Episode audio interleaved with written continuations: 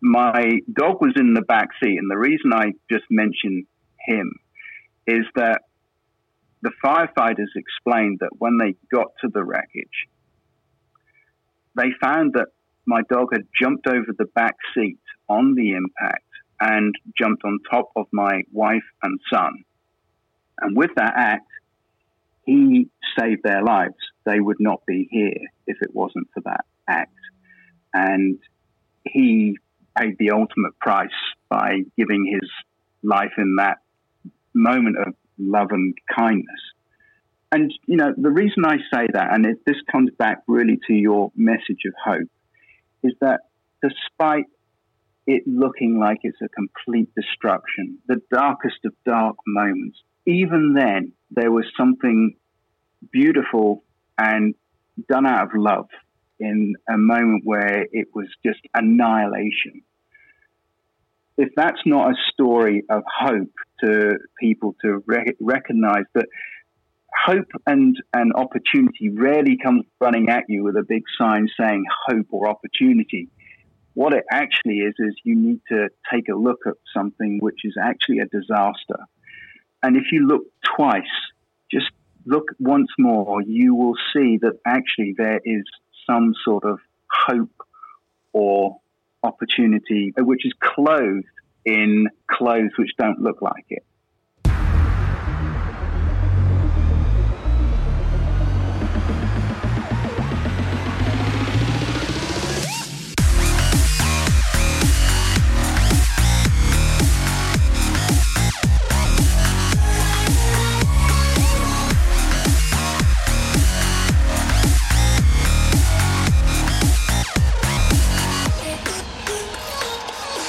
Welcome to the show. You're listening to the Hope Radio Podcast. Real people, real stories, real hope. My name, my name is Sean Davis. I happen to be your humble host. And joining me as always, my wife, my co-host in life, my partner in crimes we have never committed.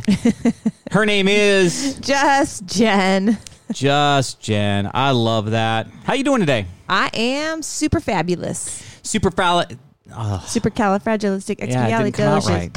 You did it good. Yeah. I didn't do it well. I was dancing too. I know. Like Super you, you got talented. energy today. You were excited. You're excited for our show today. You are uh, hope Yes. filled. I am. I've got my coffee and I've got my water and I've got my protein pancake and my protein bar. I am super ready. you are vibrant. You are ready to go. It's like you are raring to go. Yes, I am. You must know who we're going to talk to today. I don't. You are going to be surprised. You are going to have fun. This guy is funny. Mm-hmm. He's got an incredible story. I'll tell you more about that. But just, Oh, just look forward to it. We have an awesome, awesome.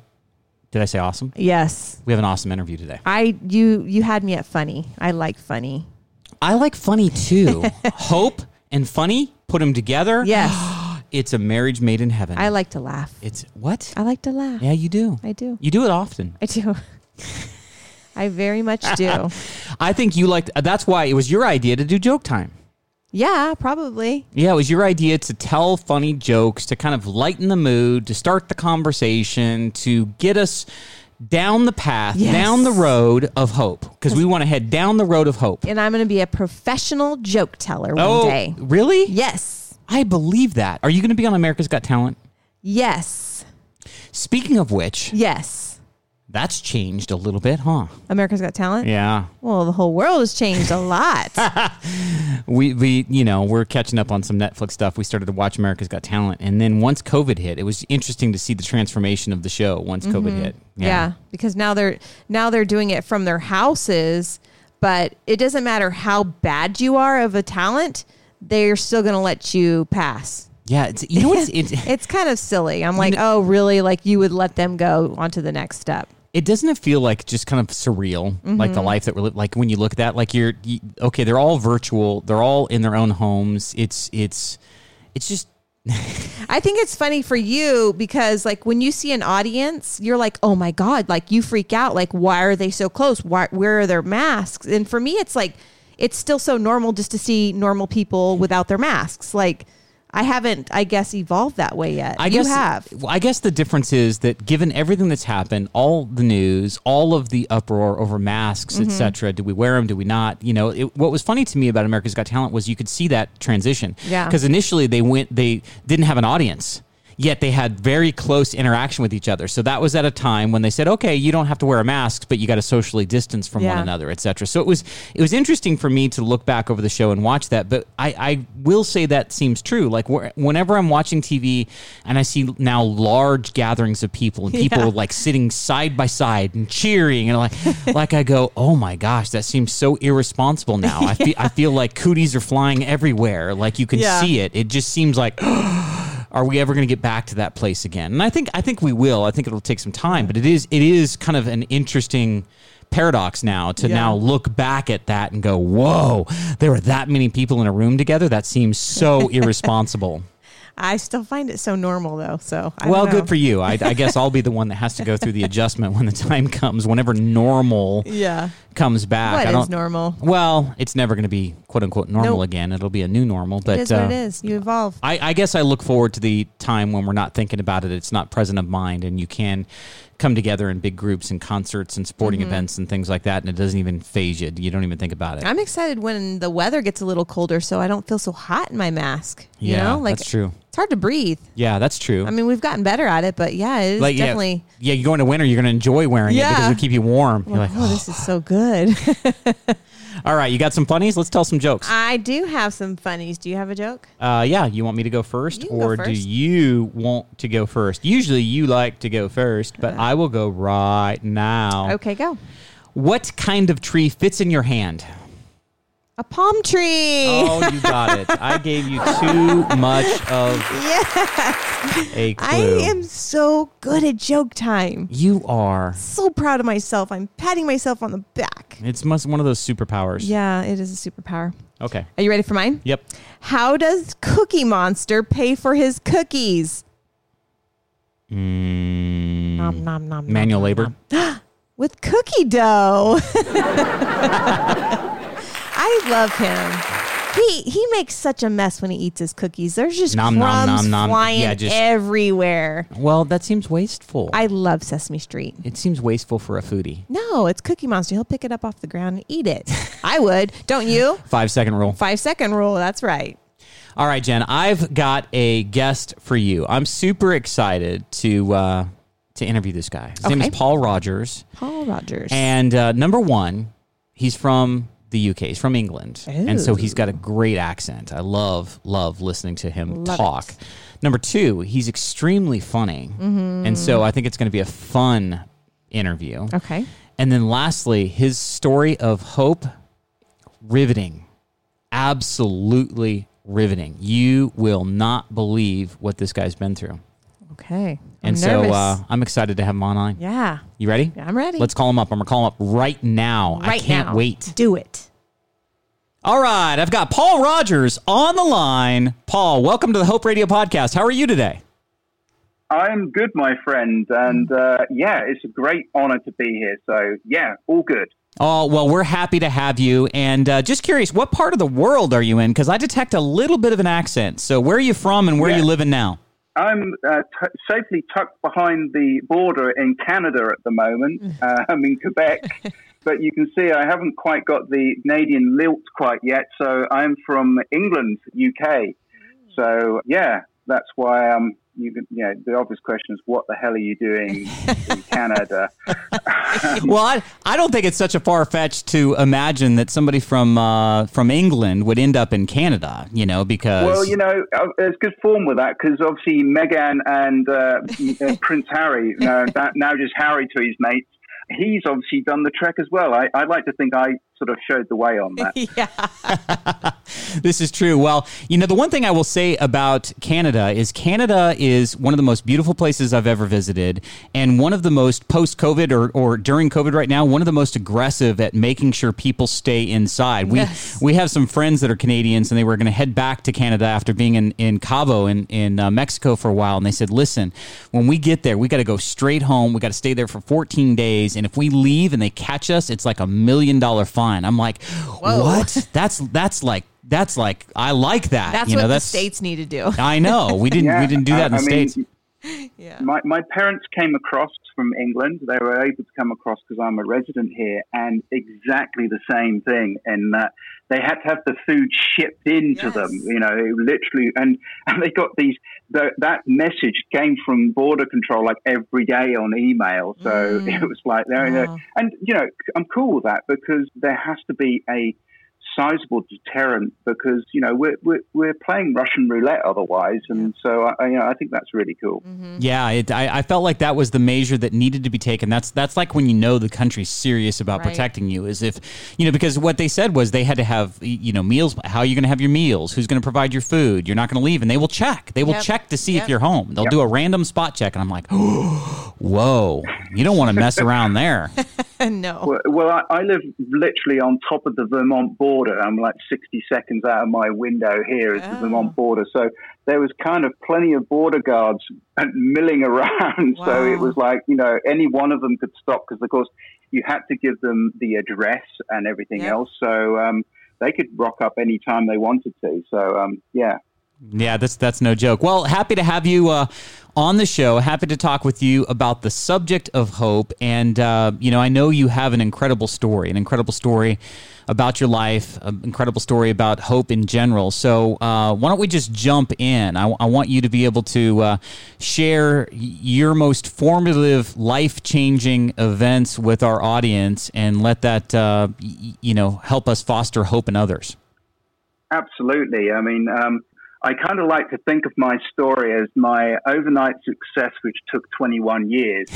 Um, that that's like the overnight success of most comics. You know, it take you know they grind and grind and grind, and then all of a sudden they're successful. But it took 21 years. absolutely. And, and people kind of walk in on the last chapter and they, oh, you know, this is suddenly great. And they, they sort of don't see all the, the build up to that. And, um, you know, people comparing themselves to other people is it's a dangerous game to play. And it always ends in disappointment. So I, I choose not to try and play that game to start with. My story started back in 1999. That's going back some now, actually. And I started off as a commercial lawyer. And I was in England, practiced commercial law in England, became a partner, was pretty good at what I did. But I kind of just followed what everyone says, which is, you know, go to school, do well, go to university, do well, get a good job, do well. And then the story just kind of like peters out. And like, well, what do I do now? I'm, I'm there. And what I realized is that I was stuck in a career which actually it was successful if you measure success on financial basis and, and things. And but really I was just really, really unhappy. And I looking back now, I now realize that that was my first proper chance to actually change the course of my life. And I decided to um, quit the law and become a kite surfing instructor. Love So can that. Love that. Now, it's so funny when you said you were a commercial attorney. If our audience can picture you, you're from the UK, you've got this beautiful blonde hair and w- what I would call dreadlocks, right? Like you've got dreads and colors and stuff like Yep. that and long, long hair. So I never would have guessed that you were a commercial attorney at some point in your life. But having said that, I have a personal story about kite surfing. So I took up kite surfing myself a couple of years ago and found it to be a lot of fun until I ended up in the hospital. oh, Sean Sean Not so decided much. He decided to fly away. I, you know, I was Wasn't just, good. I was just beginning my instruction, and you know, I'm I'm, I'm in Los Barriles in, in, in Cabo San Lucas down in, in Mexico, and it- great winds, great environment, but I, I just made a, a just a small error, and I and I grabbed a whole bunch of the kite when I was trying to get out of the water. I was just kind of dragging my feet in in the water to some degree, and I'm like, okay, I need to get out of it, and I grabbed way too much kite. Next thing you know, I launched like probably 20, 25 feet up in the air and then just flew forward probably 50 feet and then just came slamming into the water. And I thought I'd busted a couple of ribs. And I, I, I was like, oh my gosh, this is. Pa-. So, all the respect to you, man. That That is a beautiful, beautiful sport. Love that mm-hmm. sport. But, you know, I, I, I haven't taken it up since. you see, you know, people used to ask me, or I don't know, they get really excited. So, how do you jump? How do you jump? And I was like, jumping's never the problem. It's the coming the down which is the problem. I can attest So to true. that, boy. I I can attest to that. That knocked the wind out of me. And then see, the problem was, I thought I'd broken some ribs. I, I didn't, but I, it was that painful. And so then what you got to do is you got to. Pow- I was like 150 yards off the shore. So then you got to power up the kite again to get yourself in. And so this thing's dragging as my my ribs are just killing me, and I you know got to drag Mm-hmm. myself into the shore. So much respect for anybody that's really good at it. The jumping is awesome, No, but you're right. it- the landing is yeah, the problem. yeah, and uh, you know, I, there's one little missing element which I'm just going to add color for that story is that, um, of course, when you got to the beach, you kind of then pretended that nothing hurt and everything was fine. and that, This is true. having having what everyone watched you being thrown around like a rag doll, you kind you kind of go and go, yeah, that was cool. I meant that. exactly. I meant to do that as, I, as I'm dragging myself by my arms you know, across the, the sand. oh my gosh, yes. So you so you No, so left when- law yeah. to become a kite surfer instructor. Yeah. Heck Yeah, yeah. and and she- uh, and it was kind of like my hobby at the time. Uh, I wasn't that good at it actually, but it was something I really enjoyed, and so I thought I can relate. I'm gonna. Yeah, I thought. I'm, yeah, your story is gold. I'm gonna dine out on that for a long time, my friend. And um, and and you know, I, I thought, well, uh, I'm going to take myself off to the Dominican Republic, and I'm going to learn how to be an instructor. So I was going to do a, a complete intensive immersion course for ten weeks. I got to tell my father, of course, and I was like, um, "Dad, I'm I'm going to be uh, leaving the law." I said, "Oh, okay, son. Well, okay. What are you going to be doing?" And I said, "Well, um, I'm going to be a kite surf instructor." and he sort of paused and he says, "Well, son." You're an ass, and now you're just about to become a bum. So, I love that. oh, but you're an ass, and now you're about to become a bum. yeah, and so uh, you know, I know the word "bum" in Europe and England has a it- it's basically out in American. So just just just to sort of like put some subtitles under that Yeah. for people. Um, Yeah. And so uh, so I, I took myself off to the uh, off to the the beautiful Dominican Republic at the tender age of thirty five. Uh, to the land of the 18 year olds, beautiful tan gods and goddesses, enter stage left, fat, white, pasty Englishman, and uh, you know, uh, and and and being English, I, I don't tan well. Uh, I kind of I kind of change colour to, and, and and I never think it's that pink until the sun goes down and everyone's sort of culling around me because I'm giving out so much heat, and um, so oh my gosh. Blend, blending in wasn't very good, um, but I, I, I, I persevered, and uh, I then came back to England, and I went to work for a kite surfing company and the local. I, I, I lived sort of uh, near the coast in England.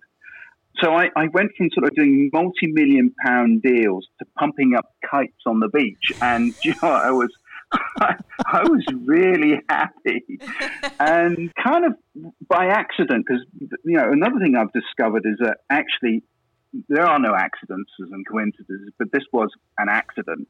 In that I then decided that I wanted to buy this business, and I did, and then I really within a space of two or three years ended up running kite surfing businesses in the Cayman Islands and also England. Now, selfishly, I just wanted to chase the wind, so it made sense to have these two schools.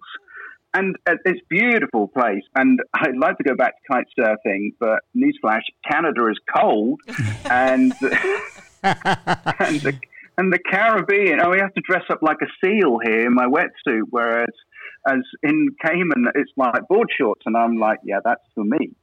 So, uh, like every good hero, they need a villain. And uh, I'd like to cast my villain as my business partner who decided that it was far too much fun and that I needed to leave, uh, which I, of course, then did. And so I then was ejected from the country because it's one of those weird things that if you lose your job, you lose your residency. So Now this is in the Cayman Islands, or is, is this in? yeah, in the, in, in, in, in the Cayman Islands. So this was round about Christmas time. So there's a little story going around about no room at the inn about that time. I can tell you that's true because when we arrived, when we arrived in Canada, we had no place, so we bunkered down in somebody's garden house. And you know, we rock up at Montreal and it's like minus twenty. We've just come from plus thirty, and I'm standing there in board shorts and deck shoes, and you know, and it's like, oh my god, what happened? What did I do? Um, yeah, what did I do? So um, we decided that actually, well, we better make a go of this. And my wife was uh, a teacher, and that's also why I came to Canada for a woman. So, what other possibly reason would you need? Um, so, um, what what so other we- possible motive would take somebody from the Cayman Islands to Canada on purpose other than A love woman. and a woman? I, I, I- I tell you, isn't isn't that just lovely? oh dear. Anyway, so um, so yes, back to the script. So yeah, then we decided. Well, I was going to do my emigration, which I've now successfully uh, a naturalized citizen six or seven years later. So we needed a job which would actually pay well for both of us to live off her salary because I'm a tourist. So we found that the jobs which were advertising were way up north on the Indian reserves. So we went up there and we lived then for five years on the reserves with the Cree.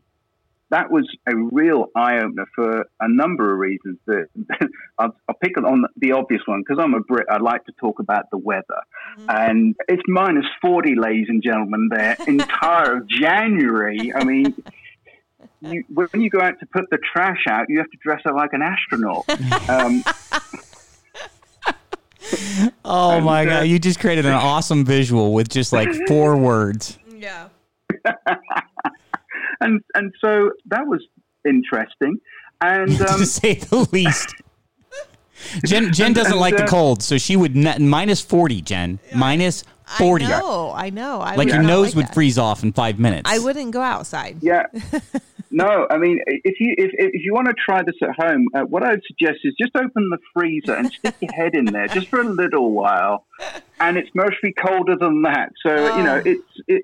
Yeah, I mean, my blood went from sort of it, lazing around in plus thirty to minus forty, and I was like, oh my goodness. So you know So, all um, about quarantining, right? Like you've lived Yeah. that life before, like stuck inside for months at a time. You know what that's like. Yeah. Yeah, yeah. I mean, and so you know, it's kind of it's kind of like, and, and I'm going to say it, it's kind of funny to see people just losing their minds over this because. You know, previous generations have been asked to go and pick up a weapon and go and shoot somebody. This generation has been saying, "Look, I like you just to stay at home, watch some Netflix, get some popcorn, and we'll see you in a few months." That sounds to me like a, a better choice than running Yeah. off to try and shoot somebody. Yeah, with perspective, or be shot yourself. Yeah, exactly. Well, the, the high probability of, of, of being shot yourself. So, yeah, I mean, that was so that was all going quite swimmingly, and I started teaching adult education. Fantastic stuff. Um, but a couple of personal things crept up, as they usually do. I, mean, I, I always find that life happens when you're busy making plans, and um, I got diagnosed with skin cancer, which I got that phone call from the doctor, which you never want to get and it is as bad as you imagine it is because everything just like sucks you down a big hole. And I then went back to England, and with three or four surgeries later, the little fellow decided that he wanted to stretch his legs a bit because it was a melanoma. And he decided it would be great fun to run up into the lymph nodes in my armpit. So they had to go. And that was a real sort of reality defining moment. And I got through that and came back to Canada and, you know, tried to pick up my pieces of my life again and, and successfully did to a large extent. That was just kind of like the warm up, which I didn't realize at the time, but the real show happened two years ago in March 2018, still up in North Quebec, uh, deep winter, of course and I was with my wife, my two-year-old at the time, and my big white husky Malamute. Hey, if you live up north, you've got to have a northern dog. And and so we were driving back to our house, and on an unmanned railway crossing, a train hit the car which we were in, and it destroyed the car and and us actually.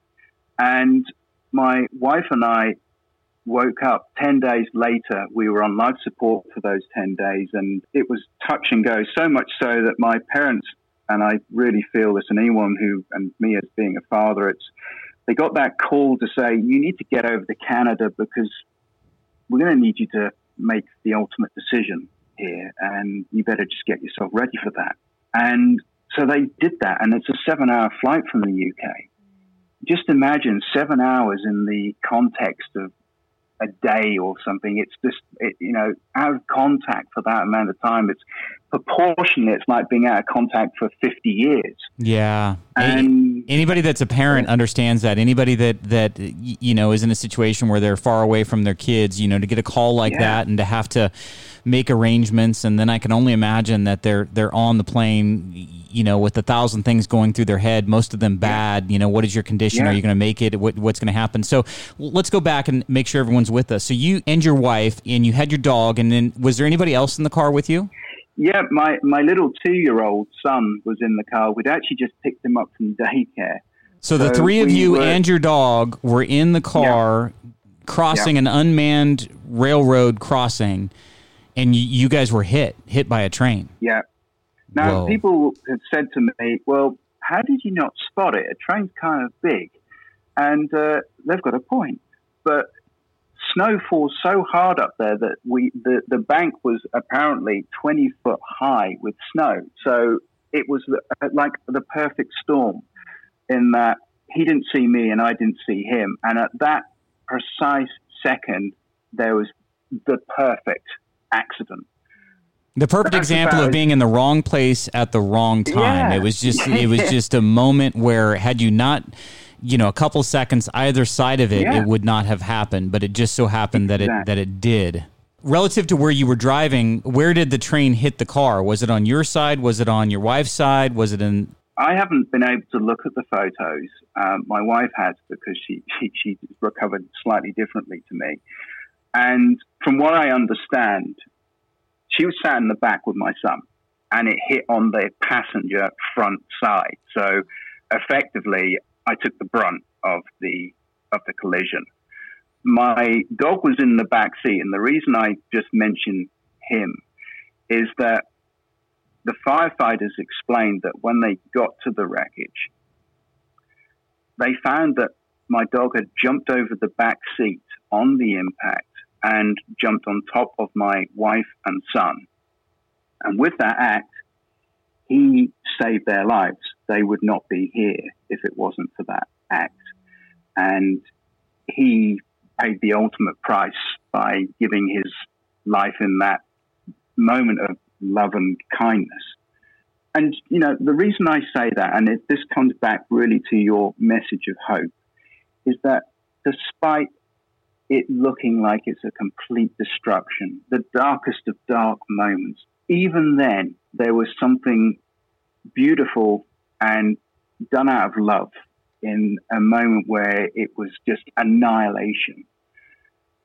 If that's not a story of hope to people to re- recognize that hope and, and opportunity rarely comes running at you with a big sign saying hope or opportunity.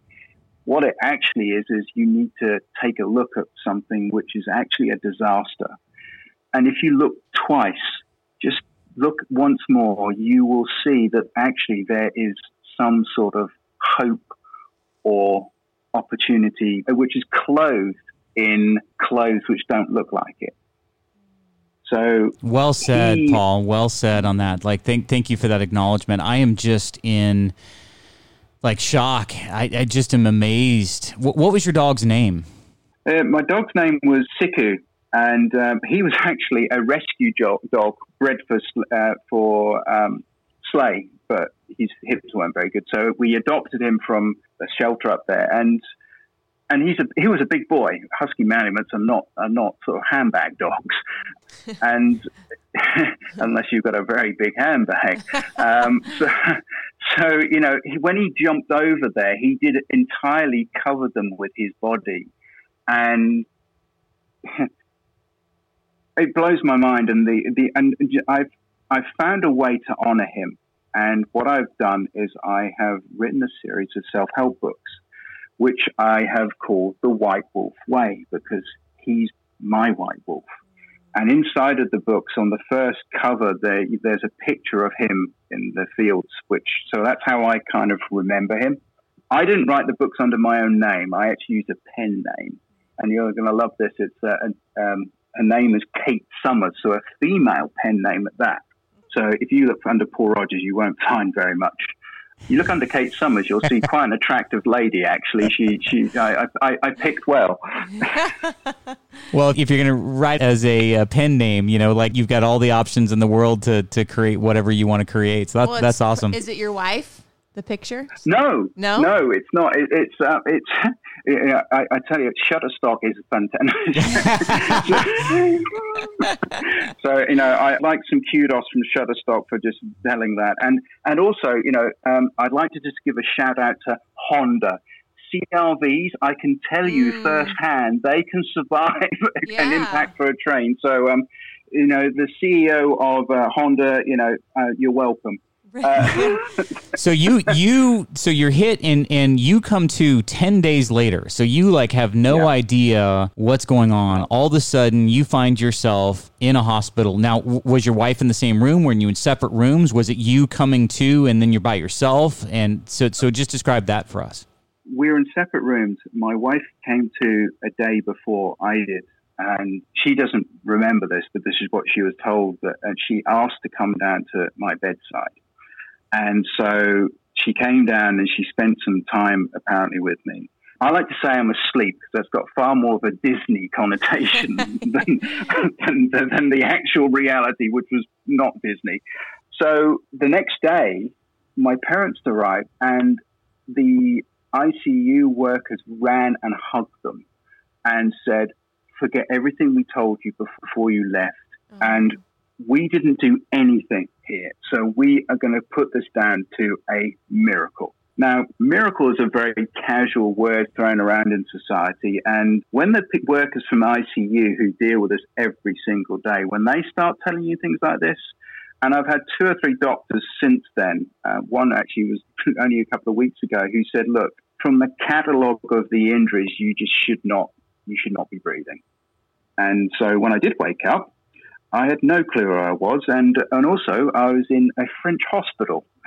so an English person wakes up, doesn't know who he is, and also has no idea what language is being talked either, which is kind of difficult. Yeah. And um, so you had amnesia. Yes, yeah. I mean, I, wow. I, I mean, to be honest, I, I, and somebody asked me this recently about when I started doing all my podcasting and training and stuff. And I said, well, this year, and I said, well, you know, that's. I said, well I can't really remember very much of 2019. I remember being in pain a lot of it, but um, I don't really have a very vivid memory of it.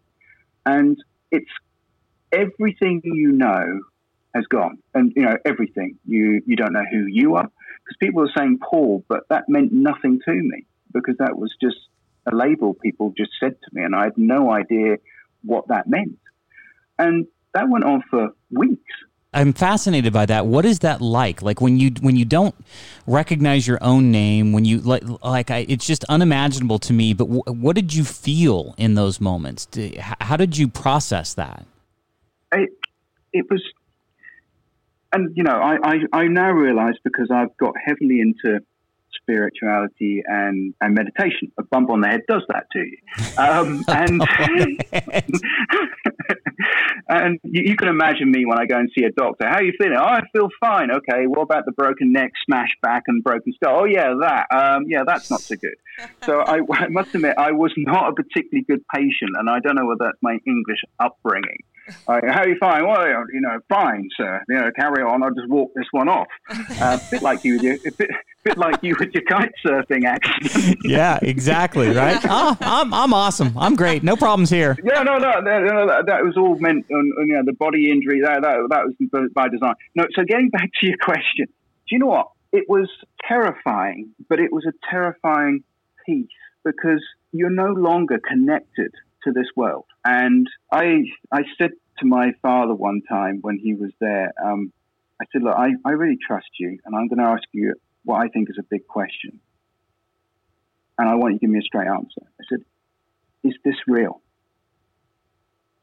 And he said, Yes, this is real. Because you see people say, Oh, I was coming towards the light. The light to me represented excruciating pain. The darkness, however, didn't. So it's kind of not what not what the Hollywood films would suggest. And and another thing I've learned, um, Hollywood, I'm going to blame you on this. When people get flashbacks, it's not the screen goes all wibbly wobbly and Bobby Ewing walks out of the shower. Um, it, it's it's not like that. It, it, uh, anyone who you know, if there's anyone under the age of uh, well, leave that. But if they're under that age, that that's a reference to Dallas. Jen, Jen and I got so, it. We, we, we got yeah, it. We're, good, we're good, with you. Yeah. We're, we're, talking a mature audience here, yes. obviously, so that's good. um, and so um, it was, it was like when you don't actually uh, plug into anything and you don't even know what your thoughts are. I mean, that was the big thing. It was like I woke up in somebody else's body and head because the thoughts I was thinking wasn't weren't even mine. And I I've told this to a few people now, lots of people, but um, I was party to discussions which were my voices and other voices which I don't know about whether or not I decided to come back or not, which is just, I mean, that's heavy stuff, and I apologize for going heavy. Yeah. But you know, it's it really shapes where you go from there. And and what I have decided and did decide is that okay, I wasn't responsible for what happened to me, but I was damn sure that I was going to be responsible for the next things that happened. And when I woke up, I was different in that I had this burning of passion to help other people, which sounds all very slick marketing doodle, but it's not. It's actually the genuine deal. And I've then lived by that since that paying it forward because I know that actually I got lucky. I know that I got another roll of the dice when in fact I shouldn't have done. And I firmly believe that that happened for a reason. Plus also, as you can hear, I can talk. In fact, I like talking. You might have told, you might can tell. You're good at it. I do. I can yeah. tell, and it's fun to it's fun to talk with you. A few inches the other way, because I've got a frontal lobe damage mostly. That would be it. The motor skills would have been gone. So it didn't touch that. Just for context, what were your injuries? I had a broken neck, so C1 and 2 broken. My back L3 and 4 were broken and my skull on my right hand side had been completely smashed inward. So um, I was I underwent a seven hour brain operation. So I actually can say I've seen my brain, um, and it is there. Um, and they had to basically extract all the bone fragments which had splintered into the brain. And one of the arrowheads of bone went through my facial nerve, nerve seven. So actually, my right hand side of my face is paralyzed. Now, those out there in radio land can't see that, but you just have to take my word on that. so, so I was in, as to quote a neurosurgeon I saw recently, I was in a pretty bad way, which I thought was a beautiful summary, almost a man after my own heart there. I was pretty in a bad way. So I now live with a severe TBI. A TBI is a traumatic brain injury. Um, don't worry, I had to go and look that up too. Um, and uh, I also have PTSD, which I, like most people, thought that this was only the thing which affected our brave um, servicemen and servicewomen, but it doesn't. My wife also has a severe TBI, and her injury is very different because she had the more dramatic actually because she had to have the open head surgery to release the pressure where she got hit in her head. Me, because I got hit around my neck, they just had to let me swell up. So there we go. Stick a pin in me. I think I was done. What about your son? yeah. Uh, well, you know what? He only had a scratch from where the dog's claw clipped him as he jumped wow. over. So he's like he's like flipping Harry Potter, you know, with the zigzag scar. You know, he's like the kid that lived. You know, it's like so so that was all his injury, and and and also I think his age protected him a lot because he just started pre-K here, mm. and he's he's fine. I mean, he's confident, he's outgoing, he's social. He had to go and live with my sister-in-law for a while, um, simply because we were too ill to look after ourselves. And with the family, we managed to get him back, and that was, you know, despite all the physical pain, that was an emotional pain where actually you desperately want to see, I desperately want to see my little boy, but I was just not physically able or well enough, and I didn't want to frighten him because I was not at my best. Um, in fact, in fact, this this funny. Uh, I I looked in the mirror at one stage, and I, I got out of the habit of that pretty quickly. Um, but I looked in the mirror in the hospital, and of course the airbag blew up, and it hit me in the face. So I had two black eyes, so I looked like flipping Captain Jack Sparrow. I didn't know who I was, but I knew who Captain Jack Sparrow was, and I was like, so you know, thank you, Johnny. That was I would have rather remembered Paul, but okay. So, um, well, speaking, so, yeah, speaking of which, I, I, guess my question that, that circling around: How long did it take before you did regain your memory, and did it did it come flooding back, or was it just pieces and parts initially? It's never come back, and that in a way protects me because the PTSD puts me right back at the site. Now, it does it through uh, occasionally it's visual flashback, but that's very rare. Um, it's mostly sensation and emotion because what I have discovered, because I've researched everything, is that even though I was unconscious, the subconscious keeps recording. And so, what the and and I now, if there's a a, a bang or a noise or anything metallic, bang, it takes me straight back there, and my central nervous system just goes haywire, and it's very distressing.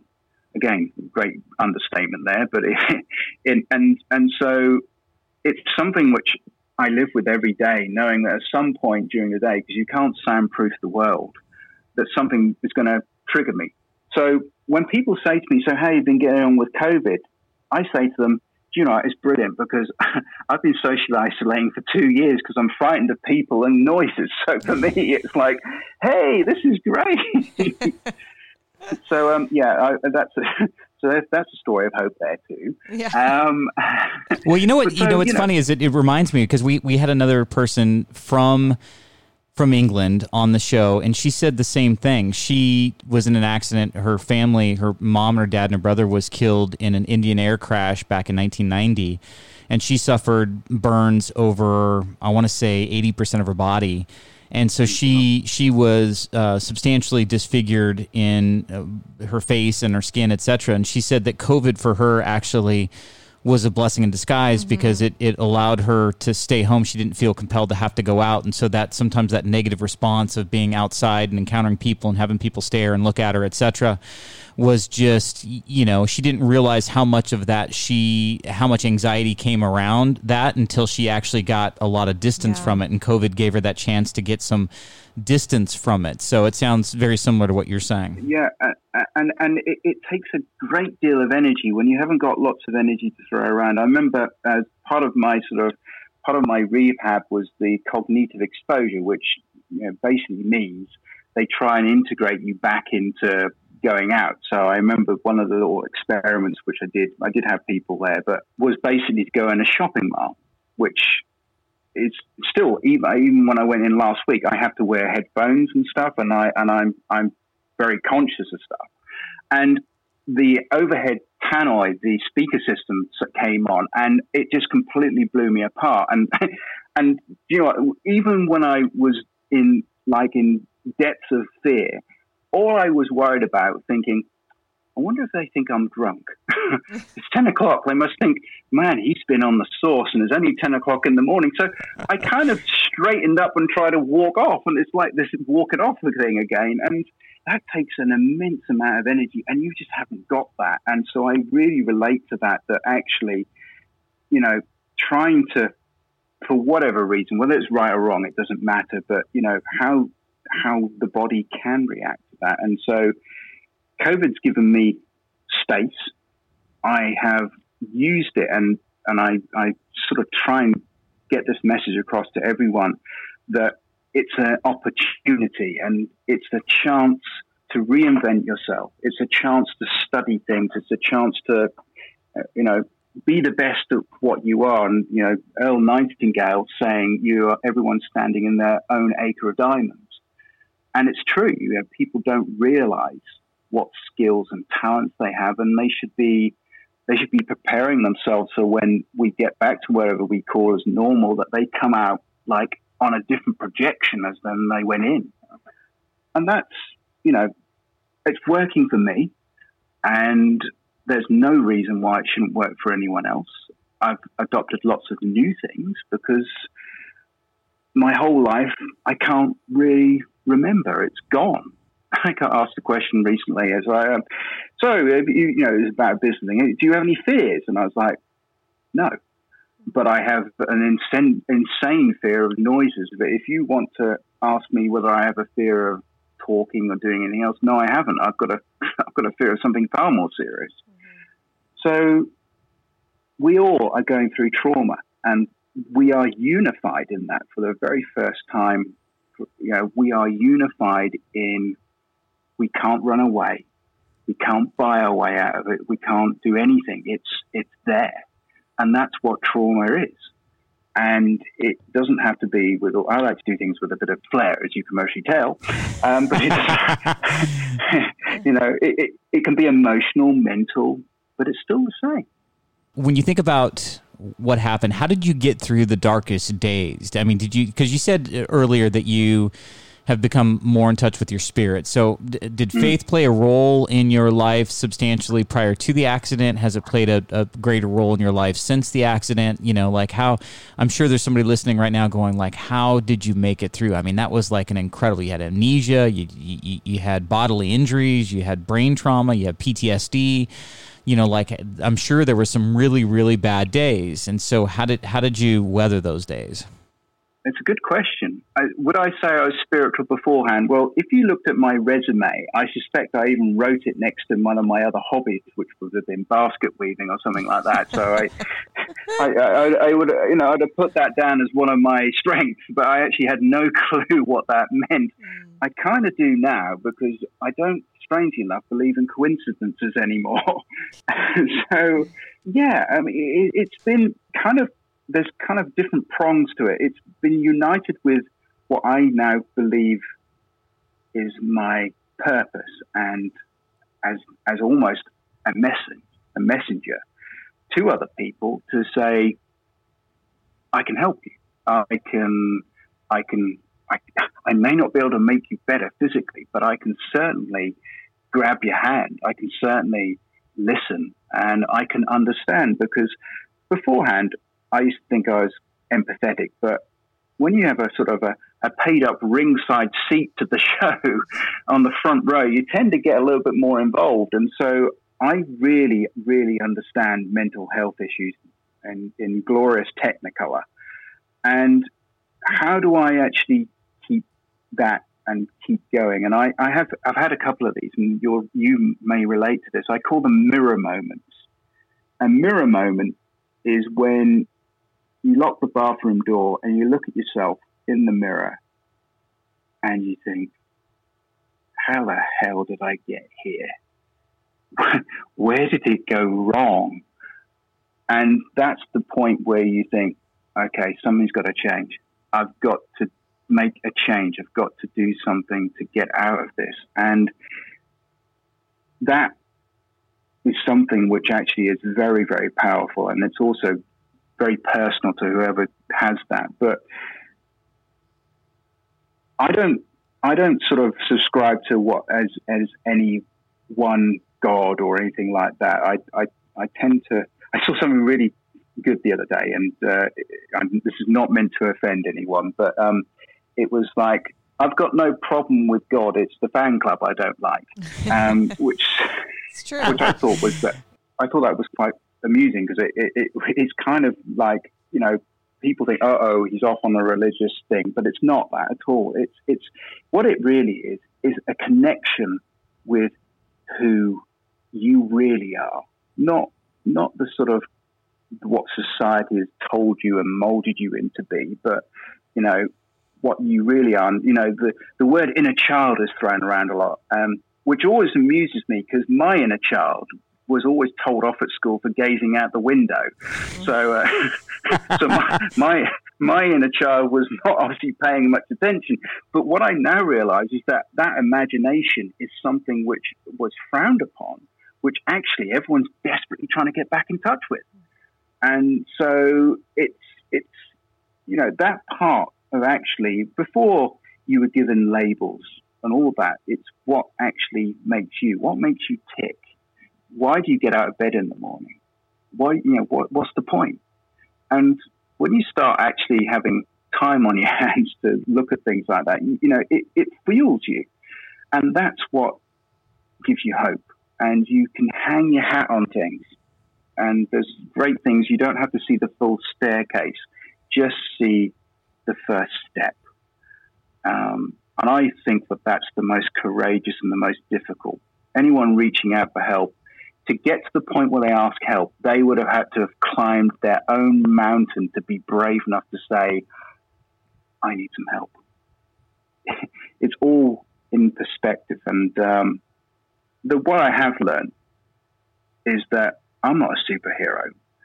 But what I do know is that everyone, without exception, has the internal strength. You've just never had a chance to be tested and it to be shown. But there's no coincidences that you know people run and they lift cars off people and things like that. That's that's that's all your strength there, and inner strength, mental strength. Um, we all have it. Um, it's just that when you're in the comfort zone and everything's done for you, we forget about it. Um, and I, and I and I think that's the beauty of of this situation right now, and the beauty of, of your story. You're right. Everybody's got strength, but sometimes they haven't been tested. They haven't been tested yet. And I think what's what's going on right now with with COVID, you know, the economic devastation, the, the, the financial concerns, the health concerns, you know, it really has just rocked everybody's boat. It's shaken things up. And I think that there's an opportunity when that happens to take stock of where you are, where you expected to be, and then to reconcile whether or not you're on the path that you are are supposed to be on, whether it's the path that you were purposed to be on. And what I hear you say is that, you know, the accident happened to you and, and in some respects it it obviously nobody would ever wish to go through that. But the blessing in disguise that you've realized out of this is you've come out more empathetic. You can understand people a little bit better. You, I think you're more connected to your spirit. I think you can come alongside people in a different way than you ever could have before. So, I think that's the silver lining there. That that I, I believe God helps us, whatever your vision or, or version of God. I think God helps us to extract the maximum possible benefit out of challenging situations. And I think that's exactly what you're doing right now. You're trying to, to take your story, your experience, and extract whatever fruit, whatever benefit you can out of it, and then share that with others. That's entirely that. And, you know, I, in a selfish way, my how my little brain works um, is that um, every person I get to impact and touch, I get a little piece of healing back myself.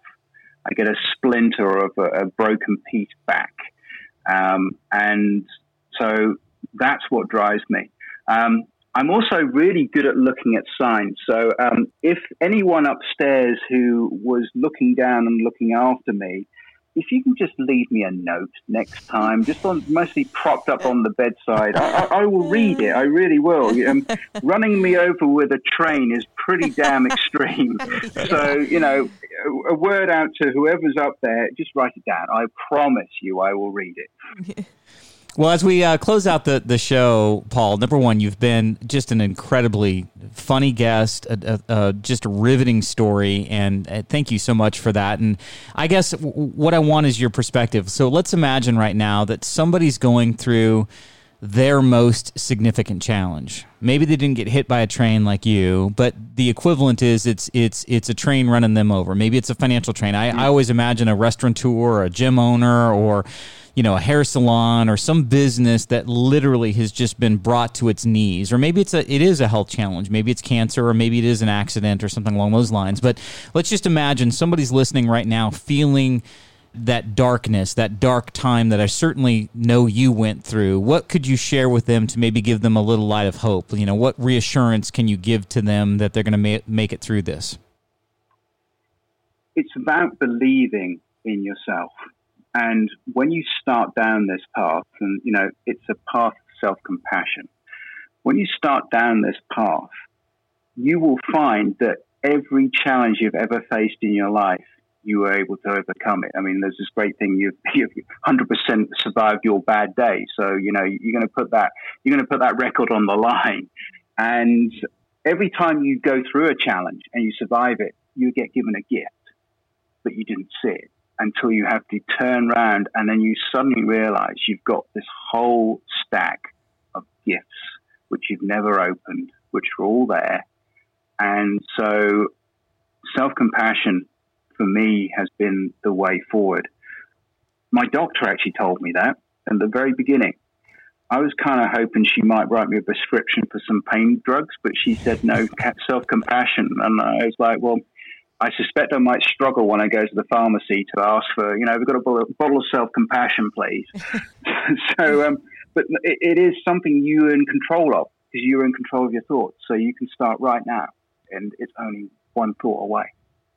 I love that. Very, very well said. Thank you for that. Thank you for your story. Thank you for your vulnerability. Thank you for your message. You know, I'm so, so thankful that you made it through because, uh, quite honestly, you, you, you, make me smile. You're a light. I can just tell yes. you just got one of those personalities that uh, I, I just can't wait to come visit you at some point, you know, hang out with you. Jen and I would love that. Yeah. Oh, yeah. That would be cool. I, I think mean, you are a I, fun one. Well, you, thank you. I, I, I do try.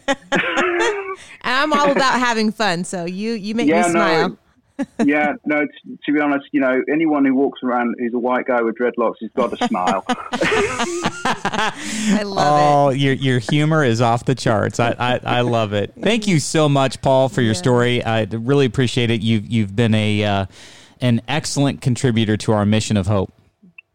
Uh, it's a pleasure, and, and, and you know, you guys guys are doing a fantastic job. You know, just just keep rocking it. I love it. Thank you.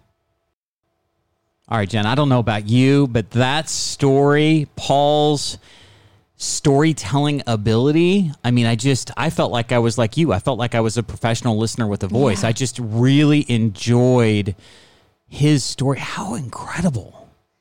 Yeah. I, I mean, his dog saved the life of his wife and his son. I truly believe that because I think animals have an instinct in them. Yes, you know? there's no question. They are man's best friend for a reason. And I fully believe that dog was in that car at mm-hmm. the right time, at the right moment, and that dog consciously gave his life for yeah. his wife and his son. And it's just one of those things that that that you just you marvel at. Yeah. You know, it makes you sad because the dog died in that process, but it just also it's just so hope filling to know that man's best friend, that animals can yeah. can do that, that can sense that, that can be that. So w- the dog was in the front seat and yeah, jumped f- back. Correct. Because which I thought was very interesting because the wife normally would be sitting in the front passenger seat. Yes. But they had just picked up their toddler, so she had sat in the back with them. Yeah. And the dog was up front. Yeah. I was like, wow, like what if like the whole story, I was like, wow, it was such a miracle that it all happened the way it happened. Yeah. If and you I, want to call that a miracle. Well, I think it, I think it is a miracle because you, you, know the reality of it is is sometimes things like that happen happen to us, but mm-hmm. they happen for us. You right. know, offline, Paul was able to to share that he firmly believes that that accident actually, in some sense, saved his life. Yeah. Maybe saved his life. Maybe mm-hmm. saved his wife's life. Mm-hmm. Um, he felt like he's gotten some confirmation, some some some intuitive feelings about that. Yeah. And so um, it's interesting. I think that if you reframe it, like sometimes you go, well, man, that was a horrible thing to happen to him. But what if it did, in fact, happen mm-hmm. for him? What if it did, in fact, right? You know, create the path that he's now on, the destiny, his purpose on life. Like he was put on this planet to do something. Maybe that accident. Yeah was the was the catalyst to do that. You and I actually talk about that a lot about how like something hasn't happened for us, but we, you know, like we're thinking, okay, well maybe it hasn't because of this. You know, Yes. so like we actually put ourselves into that mindset a lot. Yes. You know, like with Braden not being able to test for his driver's test, like, well maybe something bad would have happened if he did. And Yes. So that's why we had to come back a few weeks later. So it's like we we think a lot like that. Well, I think I think for somebody that's listening, what what we mean by that is like, for example, they gave with with Braden, my son. Mm-hmm. He was he was not able to test for his dri He put a lot of effort, a lot of lot of time into testing for his driver's license. We show up at the DMV. And uh, he's turned away because they kept us waiting out there for 15 minutes in the sun. It was 106 degrees that Yeah. day, and then they they uh, take a thermometer to his forehead, and he's got an elevated temperature. Little wonder, given how long we were out there, but they wouldn't let him test because of that. And so, obviously, hugely disappointing to him. But I, I said to him right away, I said, Bud, you know, anytime something like this happens, just imagine the complete opposite Right. positive benefit. So imagine that you had gotten your license and maybe you would have gotten in an accident. And so this event right now stopped you from getting into that Yeah. accident For you two know? weeks, like what if it saved wait. your life? Yeah. And so what it does is it immediately takes the sting of disappointment out of it Totally. and reframes the whole occurrence Yep. to where you go, "Whoa, that could have been a blessing. Mm-hmm. Maybe that's a positive for me. Maybe that was maybe that saved me. Maybe that was for my benefit." Yeah. You know? I like And to think that like a lot of the times like I don't get disappointed when things don't go my way because I know that that's just not the way it was supposed to go. Yeah. You know, so it's like I think if you live like that, it becomes easier. I think it I think it allows you to be a lot more like water. Right. Just kind of roll Yeah, with it, be you know, water. roll roll with life. That's right. Yeah, but uh, incredible story. Can't thank Paul enough for his truth, for his vulnerability, for sharing. So glad he's here. I'm glad his wife is here. I'm glad his little boy is here. Yes. I'm sorry they lost their dog. I mean, I I know, know. that's hard because, you know, an animal is a family member as well. But man, that animal saved their lives. so, what hope nugget did you take out of this whole story? I just love him. That's my hope nugget. I love talking to him. I know the listeners can't see, but he's got the coolest dreadlocks and he's got the accent. And I'm like, he is super rad. Yeah. I love him and I want to go kite surfing with him. Yeah, I, I, I agree with you. I, I think what I took away from it is is just this mindset that no matter what happens to you, Mm-hmm. If you if you focus on trying to extract the maximum possible good out of it and use that as fuel to help others in their life, which is exactly what he's doing. He's got his own podcast, he's got his own resources, he speaks, he's coming on our podcast and sharing the story, story of hope. I, I think that he's trying to squeeze the maximum possible benefit out of uh, out of that situation, and I and I applaud him for that. Yeah, he actually has his own podcast. What was it called? It's called uh, "Release the Genie." Release the genie. And he like you, he like grants three wishes. It's the coolest thing ever. So. I thought it was a great concept. He's just an awesome dude. yeah, he wants to have us on, so I'm excited to uh, to I do gotta his start podcast. thinking about all the all the things I want. this is true. All right, so if people want to hear more of our awesomeness, other podcasts, how do they do so? Oh man, if you're listening to us now, you can listen to us on any platform for podcasts. So wherever you listen it. to. Mm-hmm. If you enjoyed this episode, send it out. Send it out to your friends. Share it to your family. Share it to somebody that you love, that you that you care about, somebody that would be inspired by the message. You know. Yeah. So spread the Hope Radio podcast. Uh, text it and share it. Email it if you can. Um, you can do so on most platforms. You can. Uh, there's a share button you can do, and so.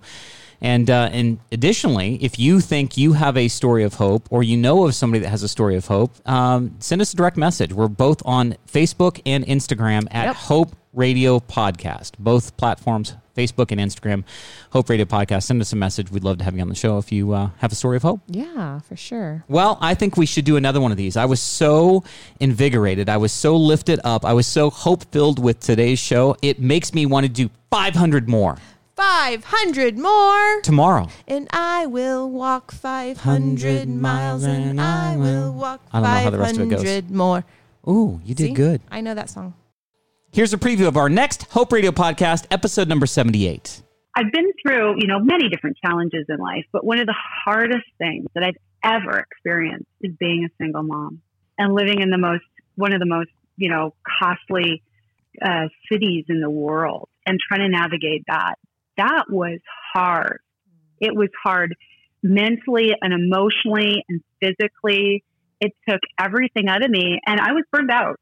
Uh, from being a single parent, it was interesting. I wasn't burned out from work. And so I would have, I think it was my work that actually allowed me to sort of surf the waves of that um, to the best that I could. because when I would work, it would boost me. It would give me resilience um, to sort of endure the sort of the challenges of being a single mom.